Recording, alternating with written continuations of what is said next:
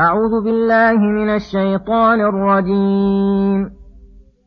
لتجدن أشد الناس عداوة للذين آمنوا اليهود والذين أشركوا. ولتجدن أقربهم مودة للذين آمنوا الذين قالوا إنا نصارى. ذلك بأن منهم قسيسين ورهبانا وأنهم لا يستكبرون. وإذا سمعوا ما أنزل إلى الرسول ترى أعينهم تفيض من الدمع مما عرفوا من الحق. يقولون ربنا آمنا فاكتبنا مع الشاهدين وما لنا لا نؤمن بالله وما جاءنا من الحق ونطمع أن يدخلنا ربنا مع القوم الصالحين فأثابهم الله بما قالوا جنات تجري من تحتها الأنهار خالدين فيها وذلك جزاء المحسنين. والذين كفروا وكذبوا بآياتنا أولئك أصحاب الجحيم. يا أيها الذين آمنوا لا تحرموا طيبات ما أحل الله لكم ولا تعتدوا. إن الله لا يحب المعتدين. وكلوا مما رزقكم الله حلالا طيبا واتقوا الله الذي أنتم به مؤمنون لا يؤاخذكم الله باللغو في أيمانكم ولكن يؤاخذكم بما عقدتم الأيمان. فكفارته إطعام عشرة مساكين من أوسط ما تطعمون أهليكم أو كسوتهم أو تحرير رقبة. فمن لم يجد فصيام ثلاثة أيام. ذلك كفارة أيمانكم إذا حلفتم. واحفظوا أيمانكم. كذلك يبين الله لكم آياته لعلكم تشكرون. بسم الله الرحمن الرحيم. السلام عليكم ورحمة الله وبركاته. يقول الله سبحانه لتجدن أشد الناس عداوة للذين آمنوا اليهود والذين أشركوا ولتجدن أقربهم مودة للذين آمنوا الذين قالوا إنا نصارى.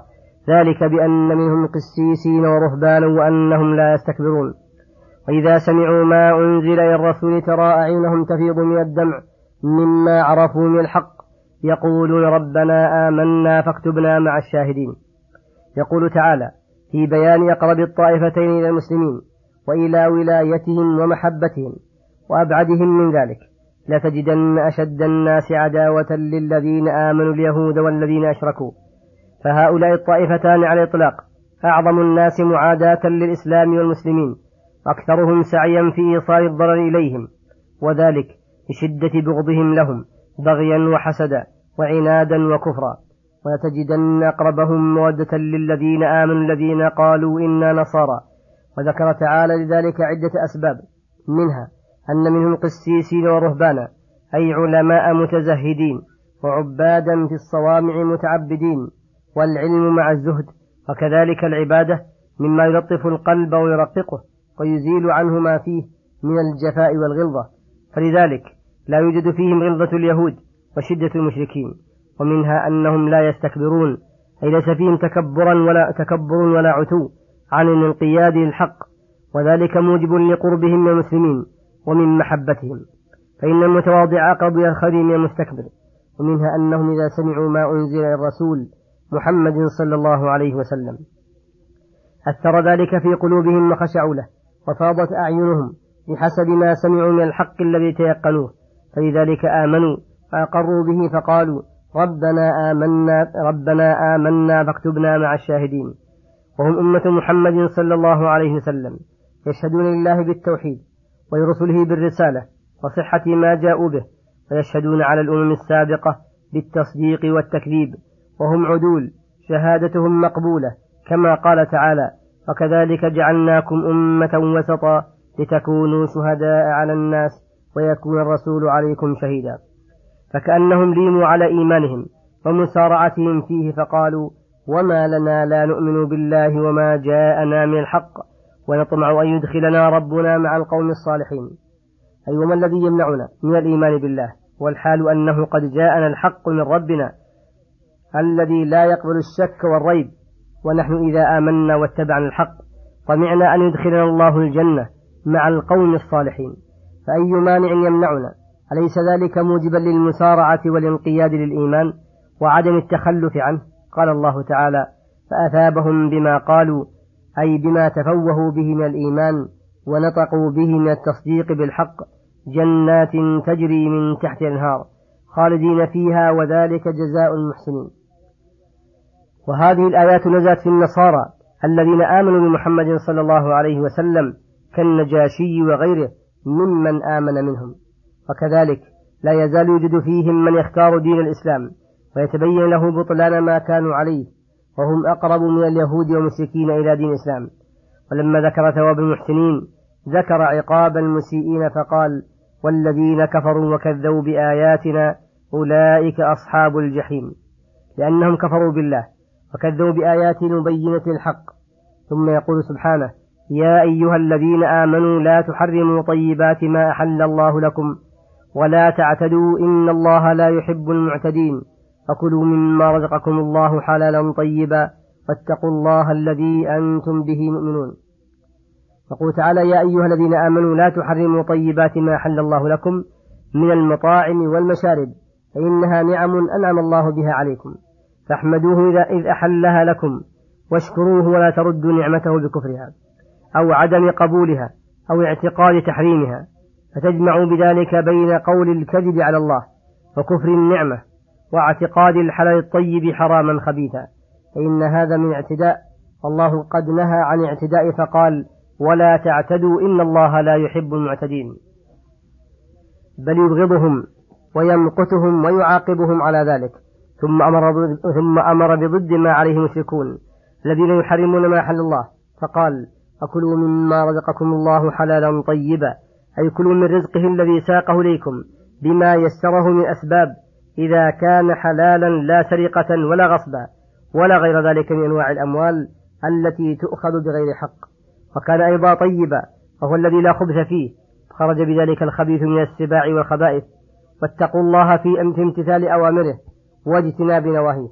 الذي أنتم به مؤمنون فإن إيمانكم بالله يوجب عليكم تقواه ومراعاة حقه فإنه لا يتم إلا بذلك.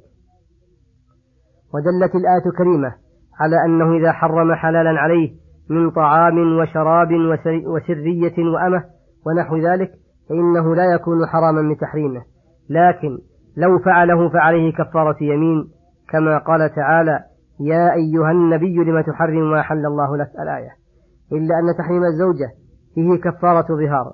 فيدخل في هذه الآية أنه لا ينبغي للإنسان أن يتجنب الطيبات ويحرمها على نفسه بل يتناولها مستعينا بها على طاعة ربه.